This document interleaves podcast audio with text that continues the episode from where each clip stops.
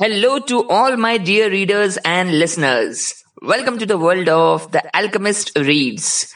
Today's book is very dear and close to my heart. But before I talk about it, let's create a much needed background for it. As of now, today, May 2020, the whole world is placated into wearing masks and hand gloves, use sanitizers and keep oneself socially distant from others. We all are cooped up inside our homes with the medical staff outside looking like aliens in their PPE suits all bubbled and wrapped in and out, up and down, and everyone else just simply living their lives in the good old hope that normal days would be back again very, very soon. And well, not to spoil the mood, I too, for one, really hope that those old, normal, happy days will be here again pretty soon. But now, imagine living such a quarantined, sequestered life all through your childhood, all the more when you could see that the whole world is having the time of their life, but you on the other hand are insulated from such a glamorous, happy-go-lucky lifestyle. Imagine how hurtful and, and scaring it would have been for a small child in particular. And all this not because you or that small child were grounded or punished for some unlawful or silly thing that you did in your childhood, but because of the beliefs held by your family, particularly your parents, who, who, who think that either the aliens up there or the federal agents out there are on the prowl to get you all. Now, such a paranoid, delusional, demented way of thinking and living had always been present and still sadly is in many of the um, underdeveloped and uh, undeveloped developing third world countries. But what was shocking in this book Yes, in this book, in today's book, by Tara Westover, aptly titled Educated, a memoir written in a total of 376 pages and published by Random House on 18th February 2018, is that such overtly, yes, the shocking thing is that such overtly religious, hillbilly, families who love living on the fringe, cut off from the mainstream society, are present in huge numbers and are still growing in the most developed nation on the earth, the US of A. And the reason behind such a, such a irrational and schizophrenic beliefs held by such families is simple. In fact, two, fear first and nescience second. Fear of losing oneself in the rat race of the world to eke out one's living and create a home and hearth for one's kith and kin by fighting against this, this cynical, cynical world in all its contests of getting ahead than the other, whether it be in school, college, office, or any other event or walk of life. Yep. People are afraid of such a busy, engrossing life. And nescience of not knowing the truth about this world its people, their history, culture, and all the beauty and alchemy of nature through science and history. Such fearful people in their fright of not knowing how to fend for themselves or even how to defend themselves end up living in trailers or slums or in countryside rural farms where no modern thought of university education and industrial civilization could reach them or provide them with the dream of a successful career and jet set wheeling dealing life all due to the gains made by immersing oneself in the commerce culture everywhere around us.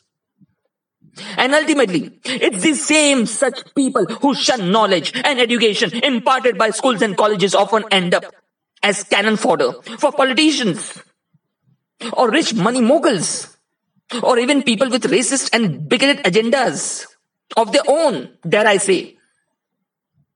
Simply because such, such naive people can be easily brainwashed into becoming partisan and polarized section of society toward one or other perspective of life, culture and history.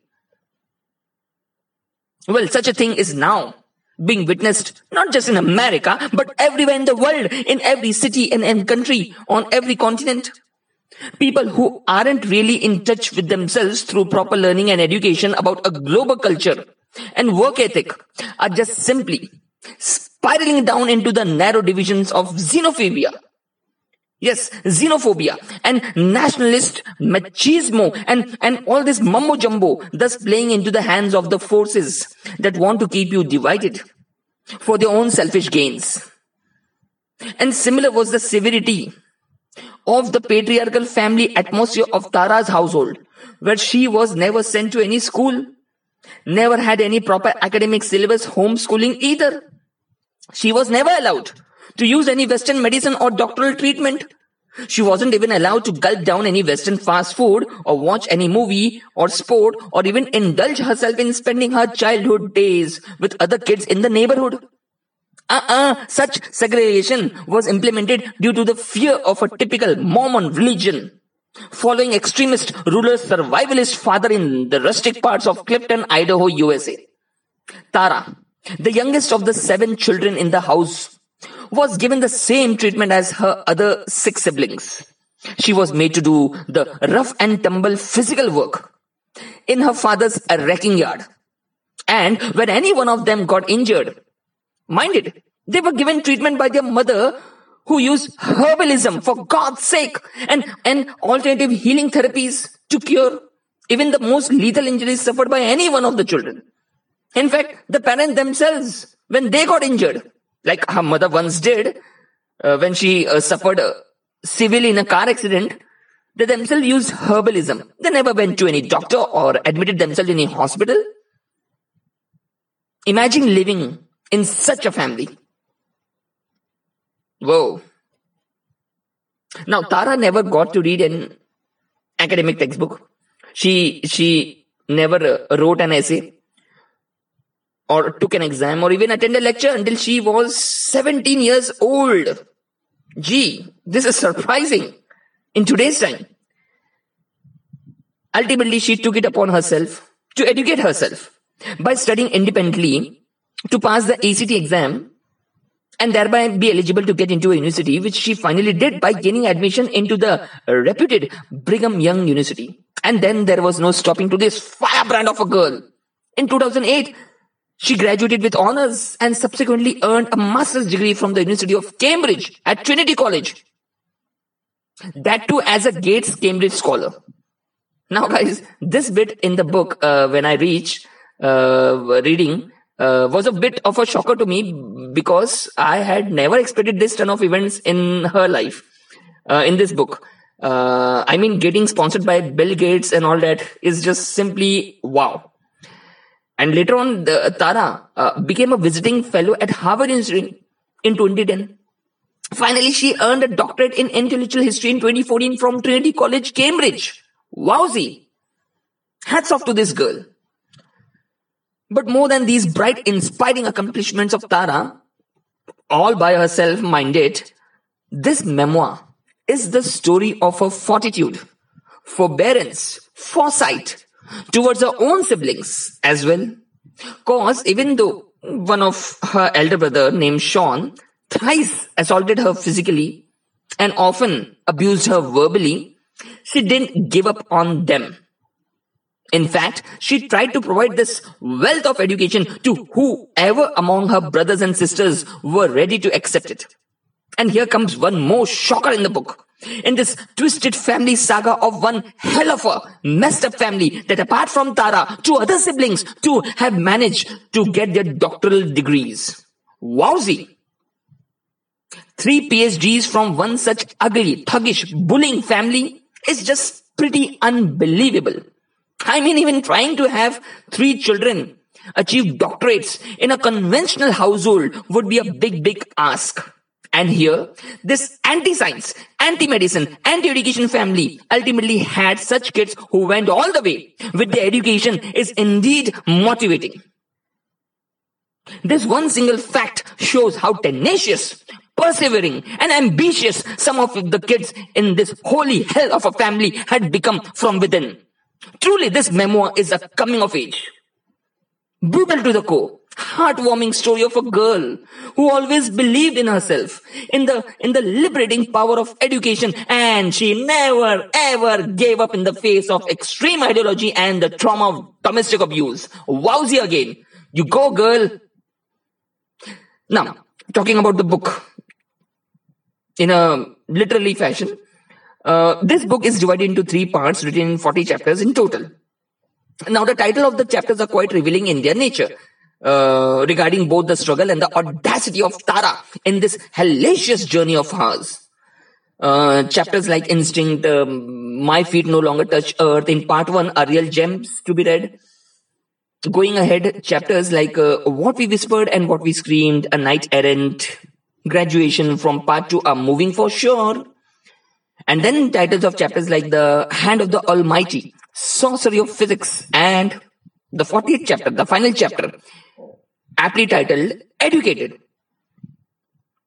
shows how Tara Westover reached the acme of her pilgrim's progress.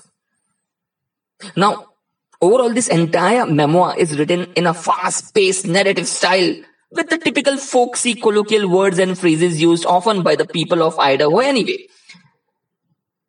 All throughout the book, the seething pain endured by our protagonist is presented in its entirety without, without trying to hide or smoothen any untoward fact or incident. That's how viciously honest this book is. One real saving grace of this memoir is that Tara never, ever tries to portray herself as the typical victim, damsel in distress, who needs saving and sympathy from others, nor does she paint the males of a family in bad villainous light either. Never ever.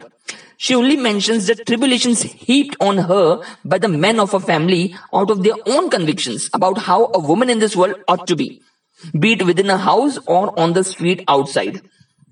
Now, small little instances like um, the fact that uh, she never knew about the Holocaust or even about Martin Luther King Jr. until until she decided herself to delve into history books and read it for herself are, are, are just simply surreal. But once again, here's the main thing. Here's the uh, the thing that highlights the core of the book which is that education, whether imparted or self-gained, is always truly a force of nature. Yes, education is a force of nature. And highly liberating oneself by making one know where he or she has come from and where he or she is going in future. So, uh, all in all, educated. A memoir is a book that ought to be read it should be a must read for every girl and woman of this world.